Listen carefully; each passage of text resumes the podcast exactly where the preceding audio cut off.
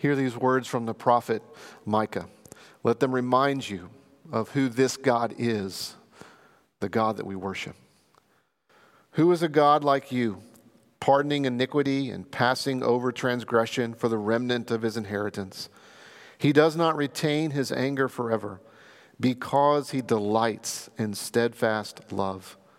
He will again have compassion on us. He will tread our iniquities underfoot.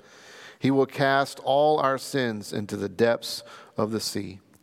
You will show faithfulness to Jacob and steadfast love to Abraham, as you have sworn to our fathers from the days of old.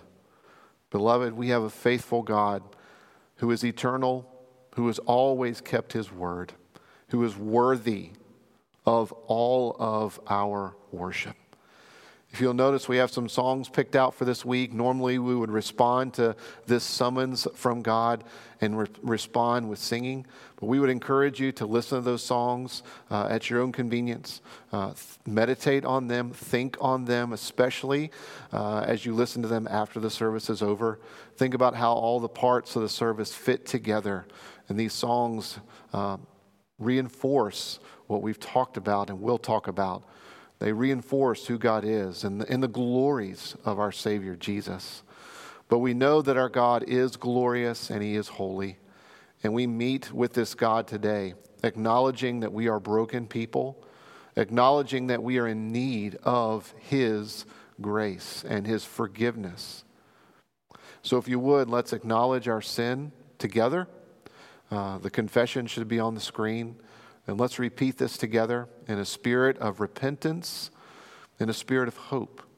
And after it's over, we'll take a few moments to more personally and silently uh, interact and speak with our God. So let's acknowledge our brokenness and sin before a gracious God together. Father, Son, and Holy Spirit, in love, you have ordered every step of our lives but we want to chart our own course.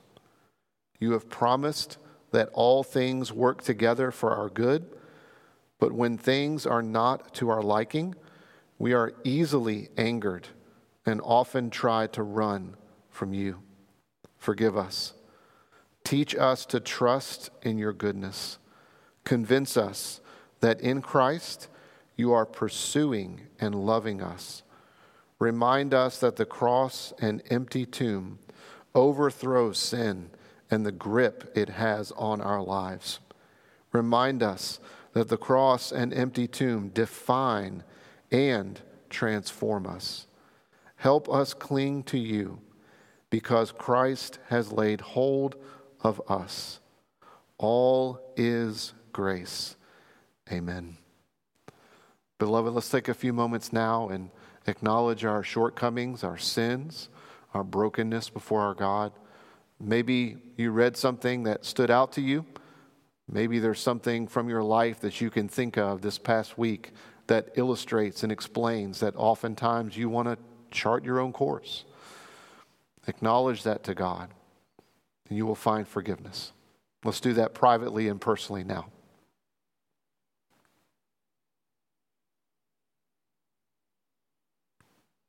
Gracious Father, we thank you that we can acknowledge the truth about who we are because your grace is real.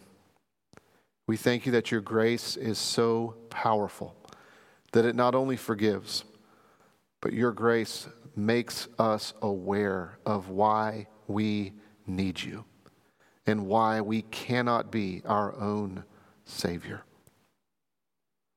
We acknowledge all of this in hope. We acknowledge all these things with confidence. We acknowledge all of our sin as much as we know because your love for us is real as we find it in Jesus. In his name we pray. Amen. Beloved, hear this assurance from God that he forgives you that he abundantly pardons, that he is patient, he is slow to anger. Hear this and find forgiveness. Who is a God like you, pardoning iniquity and passing over transgression for the remnant of his inheritance. He does not retain his anger forever because he delights in steadfast love. He will again have compassion on us. He will tread our iniquities underfoot. You will cast all our sins into the depths of the sea. You were ransomed, not with perishable things such as silver or gold, but with the precious blood of Christ, so that your faith and hope are in God. All these things are true because of Christ. Let's now confess our faith together. Let's now put together the reality that our brokenness and sin is forgiven in Christ and that God tramples on our iniquities and puts them underfoot. Let's now acknowledge the hope that we have. Let's now acknowledge together our only comfort in this life and the life to come. I'll ask you the question, please respond with the answer. Friends, what is your only comfort in life and in death? That I am not my own, but belong body and soul, in life and in death, to my faithful Savior, Jesus Christ. He has fully paid for all my sins with his precious blood and has set me free from the tyranny of the devil. He also watches over me in such a way that not a hair can fall from my head without the will of my Father in heaven. In fact, all things must work together for my salvation. Because we belong to Christ by his Holy Spirit, he assures us of eternal life and makes us wholeheartedly willing and ready from now on to live for Him. Good morning. It's good to be with you uh, again uh, this morning. Uh, if you were watching the live stream last week, you might have noticed that I was not present, not here. Um, Carrie and the kids and I, I got the opportunity to take a little bit of time uh, away. We're greatly appreciative of that. Want to say thank you to y'all for giving us time away, time to recharge, time to spend some time together, even in the midst of this, um, uh, even in the midst of the pandemic that we're uh, going through together. So we greatly uh, appreciate that, and have been looking forward to uh, going through the book of Micah. Uh, with you all this morning as we continue in our uh, series of going through the Bible uh, together. And just a reminder of some of the things that we are looking at as we uh, do this series uh, together. We are focusing on the four part story of Scripture of uh, God's goodness in creation and making uh, humanity in His own image and our rebellion uh, against God and His goodness. Um, but yet, God pursues in grace and gives us Jesus, and Jesus redeems us uh, through his life, his death, and his resurrection. And Jesus is uh, restoring all things so creation, rebellion, redemption, and restoration. And we've been thinking through a, a, number of threads as we walk through the Bible together um, a, a, as well too. And so I want to remind you of those that God is building his church, that God's always had a people. He's always been building his church, that evil is real, but it does not get the last word. Um, grace, grace. God initiates, God pursues, God changes us. Uh, Jesus did it. Jesus actually accomplished redemption, and everything is moving toward uh, Jesus. And this morning, we are going to take a look at the, the book of Micah, and we're going to look at a few snippets from Micah chapter 5 and Micah chapter 6. And as you're turning there, just to give you a little bit of background on the prophet Micah, Micah is writing uh, right around the time of the prophet Hosea and the prophet uh, Isaiah. Um, which means that Micah is, is writing particularly right around the time that the uh, northern kingdom, Israel, if you remember, uh, somewhere along the way, um, God's people get split into two kingdoms a southern kingdom and a northern kingdom.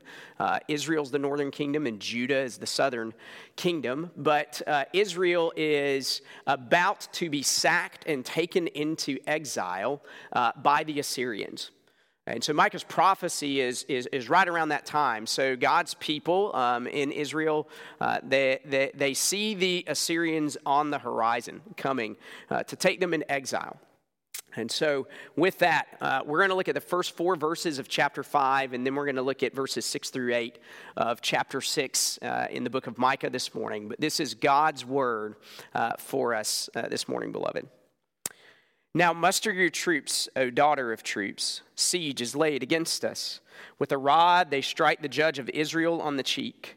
But you, O Bethlehem Ephratah, who are too little to be among the clans of Judah, from you shall come forth for me one who is to be ruler in Israel, whose coming forth is from of old, from ancient days. Therefore, he shall give them up until the time when she who is in labor has given birth. Then the rest of his brothers shall return to the people of Israel. And he shall stand and shepherd his flock in the strength of the Lord, and the majesty of the name of the Lord his God. And they shall dwell secure, for now he shall be great to the ends of the earth. Then skipping over to chapter 6, verses 6 through 8. With what shall I come before the Lord and bow myself before God on high? Shall I come before him with burnt offerings, with calves a year old? Will the Lord be pleased with thousands of rams, with ten thousands of rivers of oil? Shall I give my firstborn for my transgression, the fruit of my body for the sin of my soul? He has told you, O man, what is good.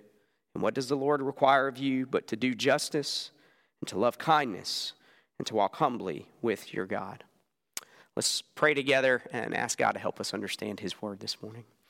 Uh, gracious Heavenly Father, we pray that you would open our hearts, uh, our minds, and even our hands to receive Jesus this morning. Would you help us to see through your prophet Micah that we cannot live without Jesus, that we cannot live without your one and only Son, whom you sent into the world to save sinners and to restore all of creation.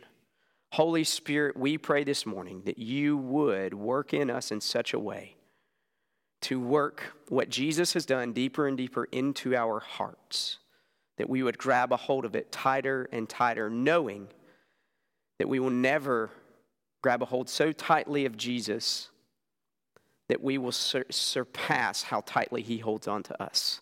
And so we pray that you would help us to see that, that Jesus is holding on to us this morning, that we cannot live without him. And we pray these things in Christ's name. Amen. Uh, have you ever thought about why we are attracted to and drawn to stories of, of fantasies and fairy tales? Stories uh, like the, the Harry Potter series, uh, stories like the Chronicles of Narnia or the, the Lord of the Rings, and there are many, many, many other stories in this vein. Have you ever thought about why it is that we're drawn to those stories?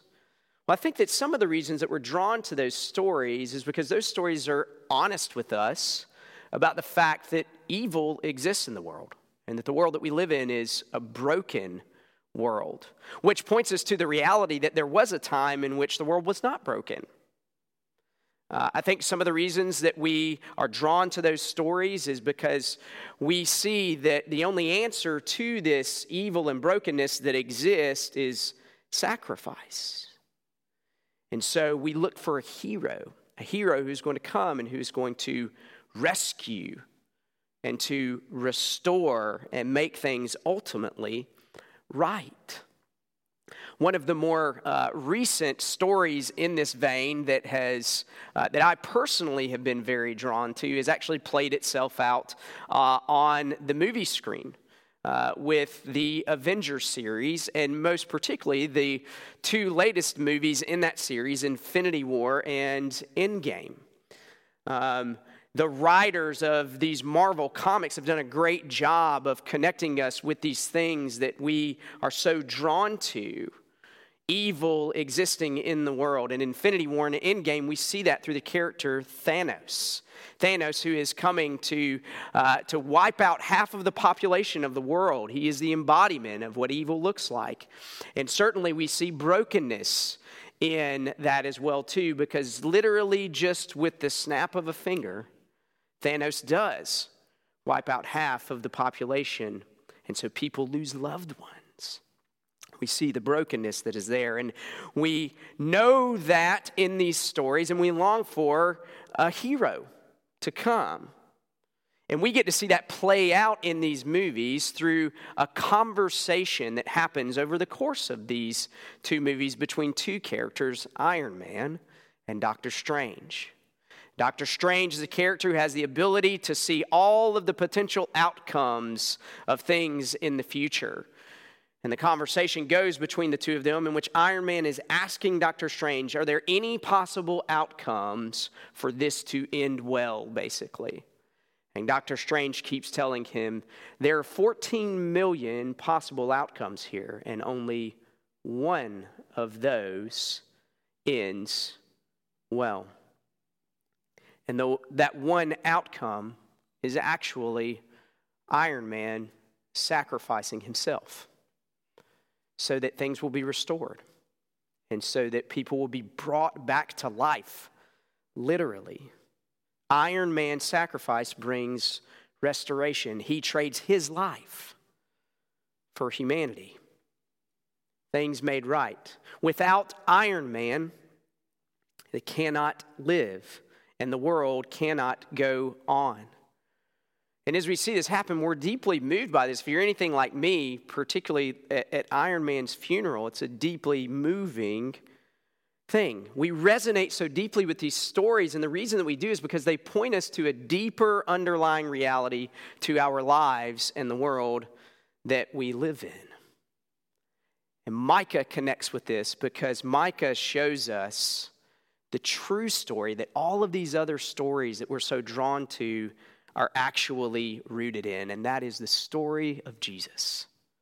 And what Micah shows us is that we cannot live without Jesus. That's our big takeaway this morning is that we cannot live without Jesus. And the way we're going to get at that is we're just going to look at these verses in chapter 5 and chapter 6. I don't have any sort of fancy outline this morning. We're just going to look at these verses in these two chapters. So let's begin with thinking together about uh, chapter 5. At the beginning of chapter 5 and verse 1, you see Micah call upon Israel to muster their troops. And we have to remember the big picture of what's going on again in the life of God's people in Israel. Remember, Assyria is on the horizon and is coming to attack Israel and to take Israel into exile. And Micah says, Go ahead, Israel, muster your troops, get your armies together. But oh, by the way, Assyria is coming. They're going to be the rod that is going to strike you, which really is communicating they're going to bulldoze you, they're going to take you into captivity. You can muster all you want, Israel. You can build your army all you want. Assyria is coming, and you will not be able to defeat them, you will go into captivity. We certainly see uh, here in this verse that, that evil is at their door, it is real. Brokenness is, is real, that it really does exist. Evil is at their door, but evil is also in their own hearts, too. Because you'll remember the reason that God's people are going into captivity is because of how they have treated God. It's because they have not loved God and they have not loved their neighbors. Remember, God is upset with his people because they've marginalized the poor and taken advantage of the poor, and they have not loved him. They've run to other gods. We see that all throughout the prophets. And so evil's at their door, but evil exists in their own hearts as well, too. It is real, but it does not have the last word. And Micah tells them that in verse 2.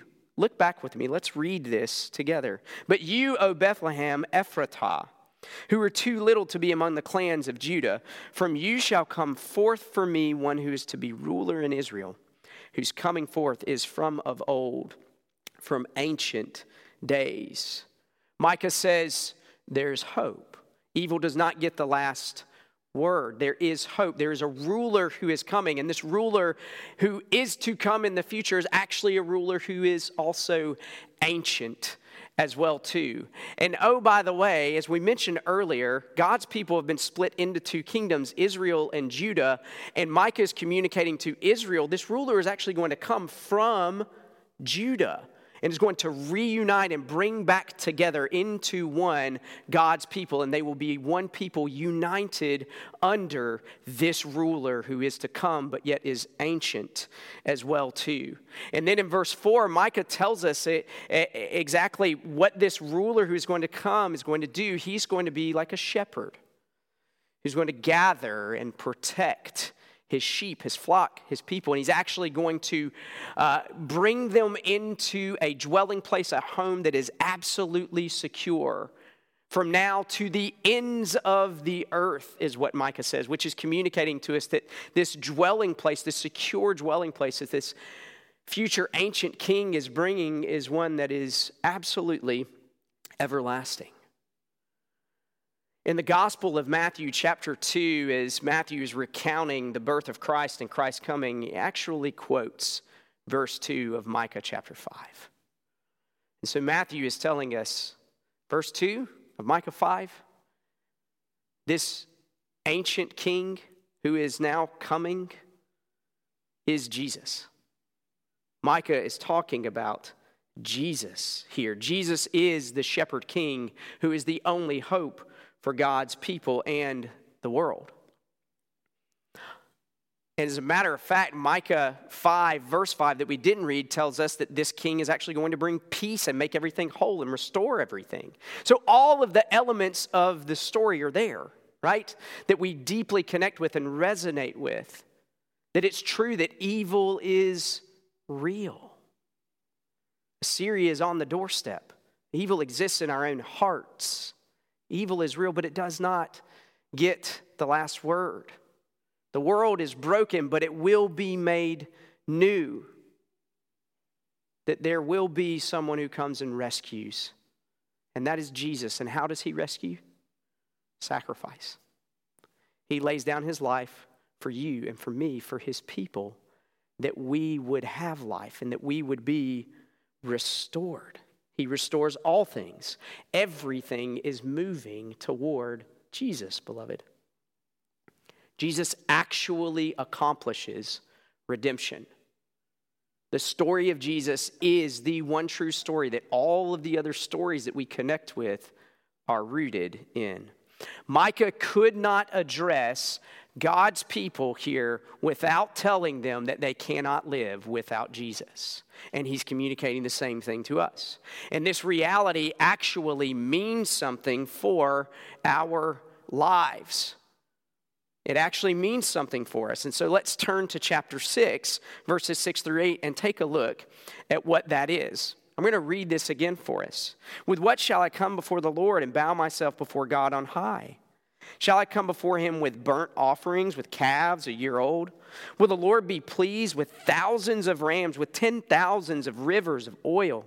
Shall I give my firstborn for my transgression, the fruit of, the, of my body for the sin of my soul? He has told you, O man, what is good. And what does the Lord require of you but to do justice, and to love kindness, and to walk humbly with your God? Micah 6, 6 through 8 tells us that God requires something of us. That God requires something of us. And in verses 6 and 7, Micah gets at, gets at and tells us how, on the one hand, not to think about that requirement. And what Micah says is look, you can't bring enough to meet the requirement that God is asking for. There, there aren't enough calves. There's not enough oil, not even thousands of rams, not even your firstborn. And what Micah is communicating is that our rebellion and sin is so deep that there is no way that we can muster our way, work our way, sacrifice our own way out of our sin. But sacrifice is required sacrifice is required. And not even the sacrifice of our firstborn can get us there, but sacrifice of God's Son can and does. Jesus meets the sacrificial requirement for things to be restored. Jesus accomplishes redemption by laying down his life for us.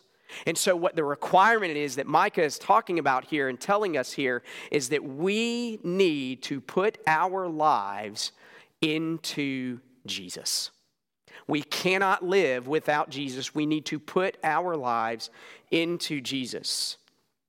And verse 8 shows us what it looks like for us to put our lives into Jesus' hands. Micah says what it looks like when we put our lives into Jesus' hands, what it looks like for us to come to grips with the reality that we cannot live without Jesus is that we are a people who do justice, who love kindness, which means that we are merciful people, who walk humbly with our God. What it looks like for us to put our lives into Jesus is that we follow Christ. We follow Jesus. We do justice. Remember a few weeks ago, we looked at the book of Amos. We talked a lot about justice and how justice is this fully orbed idea that justice is taking what is wrong and making it right, but that it's also more than that that it's protection and it's care. And Jesus does that for us. He meets the requirement for us. He takes the wrong of our sin and makes us right, cleansing us with His blood. He protects us with His blood. He cares for us. He cares so much for us that He trades His life for ours. And that means that we should be a people who want to do justice. We should be a people who want to pursue taking that which is wrong and making it right, who want to protect those who cannot protect themselves, just like we cannot protect ourselves from our sin, and we need Jesus to cover us. We should be a people who care, who give ourselves to others just as Christ has given himself to us. We place our lives into Jesus' hands. We follow him. We do justice. We love kindness. It means we're a merciful people. And we're a merciful people because we have been shown incredible mercy mercy that is so far beyond anything that we could imagine because we are a people who have rebelled against a good and holy God. And God has chosen to respond to us in mercy by giving his one and only Son to us. And that should make us a people who operate out of mercy, which means that we're a people who operate out of our own need for Jesus. That's what it means to be a merciful people. Last week, we looked at the book of Jonah, and Dave talked to us a little bit about what it looks like to be a people of, of mercy. And so I'm kind of building on some of what Dave talked about last week. You remember, Dave told us that when we come to Jesus and Jesus becomes deeper and deeper into us and, and our eyes are open to our sin, we realize that what we are is we are beggars showing other beggars where to find bread. That's what it means to be a people of mercy. We recognize that we're beggars and that, that we are just showing other beggars where to find bread. But Dave also pointed out to us that we have this temptation to move from that posture of things. And at some point, we see ourselves as former beggars showing beggars why they need bread. And that's a jump that moves us away from being a people of mercy. And that's an indication to you and to me that we've missed the reality that God's word is a fully orbed four part story, and we've actually taken God's word and turned it into a two part story of just rebellion and redemption. When we see ourselves as former beggars telling other beggars why they need bread, we can rest assured that we are not thinking about the full four part story of Scripture. We are just thinking about rebellion and redemption. And in doing that, what we've actually turned ourselves into is thinking that we're actually better than others. And we can even go a step further than this and communicate to people that we are actually the resource that they need to find bread. We've got to be very careful not to turn God's word into a two part story. We are beggars, showing other beggars where to find bread. The Apostle Paul gets at that at the end of his life when he says, I'm among the chief, the foremost of sinners. That's what it looks like to be a people of mercy, is that we recognize our own need for Jesus all the time. And we operate out of that need. We are the chief of sinners, and we need Jesus. And that moves us to the third thing that Micah says here is if we are people of mercy, then that means that we're also going to be a people of humility too, who desire to walk humbly with our God. We follow Jesus and we walk in humility. Humility looks a lot like being charitable towards others, thinking the best of others. Humility is the opposite of pride. When we're living in a two part story instead of a four part story, we're operating out of pride. We have to move away from that into mercy, into humility, into charity. And what this looks like is us not assuming that we're always right all the time and fighting for that. What this looks like is us listening, appreciating others appreciating those who bear God's image in His world, building relationships with a self awareness of our own struggles and our own shortcomings and our own failings. This is us striving to assume that others care more and know more than we do. This is us pursuing unity around the fact that we cannot live without Jesus. All of these things humility, charity. And all these things God requires our response to the reality that Jesus has met the requirement, that Jesus has given himself for us. And so we're a people who want to do justice, to love kindness, be merciful, and humbly walk with our God, not because we are somehow earning God's pleasure, but because we already have it in Jesus. And so it's a response to God's grace to you and to me in what Christ has already accomplished. And beloved, this is why it's so important for us to reflect on the four part story of Scripture of creation, rebellion, redemption, and restoration. You've heard us talk about this a lot, that many of us, including myself, grew up in a, in a church situation in which the Bible was basically boiled down to a two part story of rebellion and redemption. And we have to be a people who have a robust view of the four part story of Scripture. If we are going to people, people who are going to follow Jesus, who are going to give our lives into the hands of Jesus, then we have to have a robust view of the whole of Scripture, the four part story. We have to have a robust view of creation. A robust view of what it means that every single human being bears God's image in his world, which means that we first and foremost appreciate people we're careful to listen. We're careful to genuinely care about others. And the only way that that is going to happen is if we have a high view of the image of God in creation.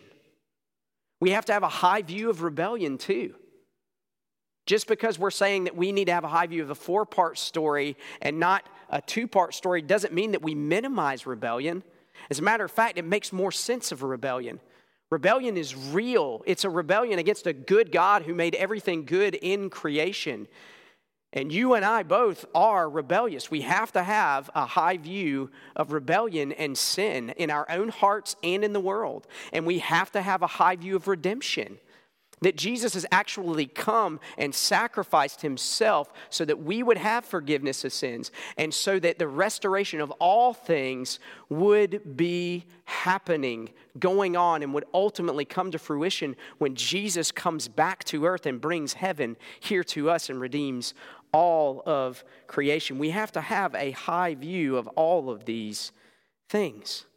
And then what Jesus does is he gives us a recaptured lens when he works in our hearts of the image of God in others. He gives us a recaptured lens of that so that we look and we see out of that viewpoint which means that we are a people who want to do justice and are a people who want to be merciful and walk humbly with our God. It means that we can engage all things, everything, through the lens of the gospel, which means that we can engage any sorts of conversations that we might have, even with people that we disagree with, and look and say, you know, there are things here that are good for me to think on. They're good for me to take in because I can connect Jesus with those things. And then there are things that we can push back on, just in the same way that the gospel does in our own hearts.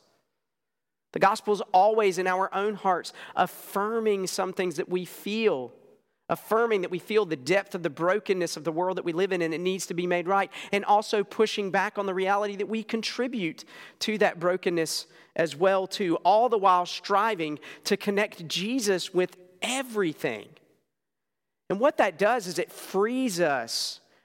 It frees us to not be a people who are just alarmist, but rather a people who have a humble confidence in a robust theology that puts Jesus at the center of everything.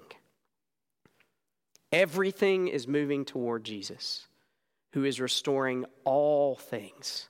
And what Jesus does is he invites us into that with him, to follow him, to do justice, to love kindness, to be merciful, and to walk humbly with our God. Jesus invites us into that. And so we can do that. We can walk in humility into everything, into all things. We can walk into humility with each other. We can walk into humility with those that we disagree with, with our spouses, with our friends, with our children, with our coworkers, because we have a full confidence that everything is moving toward Jesus. God is at work, beloved. And he invites us into that to be a people who do justice, who are merciful and humble. Beloved, Micah shows us that we cannot live without Jesus. And so let's get caught up into Christ. Let's get caught up into the story that he is writing, the story of creation, rebellion, redemption and the restoration of all things in him. Let's get caught up, beloved, in following Jesus and being a people who do justice, who love kindness, and who walk humbly with our God because Christ is the one who works it into us in his grace. Let's pray together. Gracious Heavenly Father, we thank you for Jesus. We thank you that you bring all things into clarity in Christ. You bring the things in our hearts that we deeply connect with, with the stories that we read ourselves, that we read to our children, that we engage with others with, and make us realize that all of those things are rooted in the reality of what Jesus has done. We thank you that you, you do that. We thank you that you work in us to be a people of justice, of humility, of kindness, of mercy. And Holy Spirit, we pray that you would work these things deeper and deeper into us. Help us to put our lives deeper and deeper into the hands of our Savior Jesus. And we pray these things in His name. Amen. Beloved, God does not want us to leave here this morning without knowing that his blessing is upon us, without knowing without us knowing that we cannot live without Jesus that we need Jesus every moment of every day. And so, hear God's blessing and strive to live like you really believe it this week because it is true, beloved. The Lord will bless you and he will keep you. The smile of the Father is upon you and he will be gracious to you. Both now and forever, the presence of our God is with us, and Jesus will bring shalom he will make peace. He will make us whole. Go in the peace of Christ, beloved.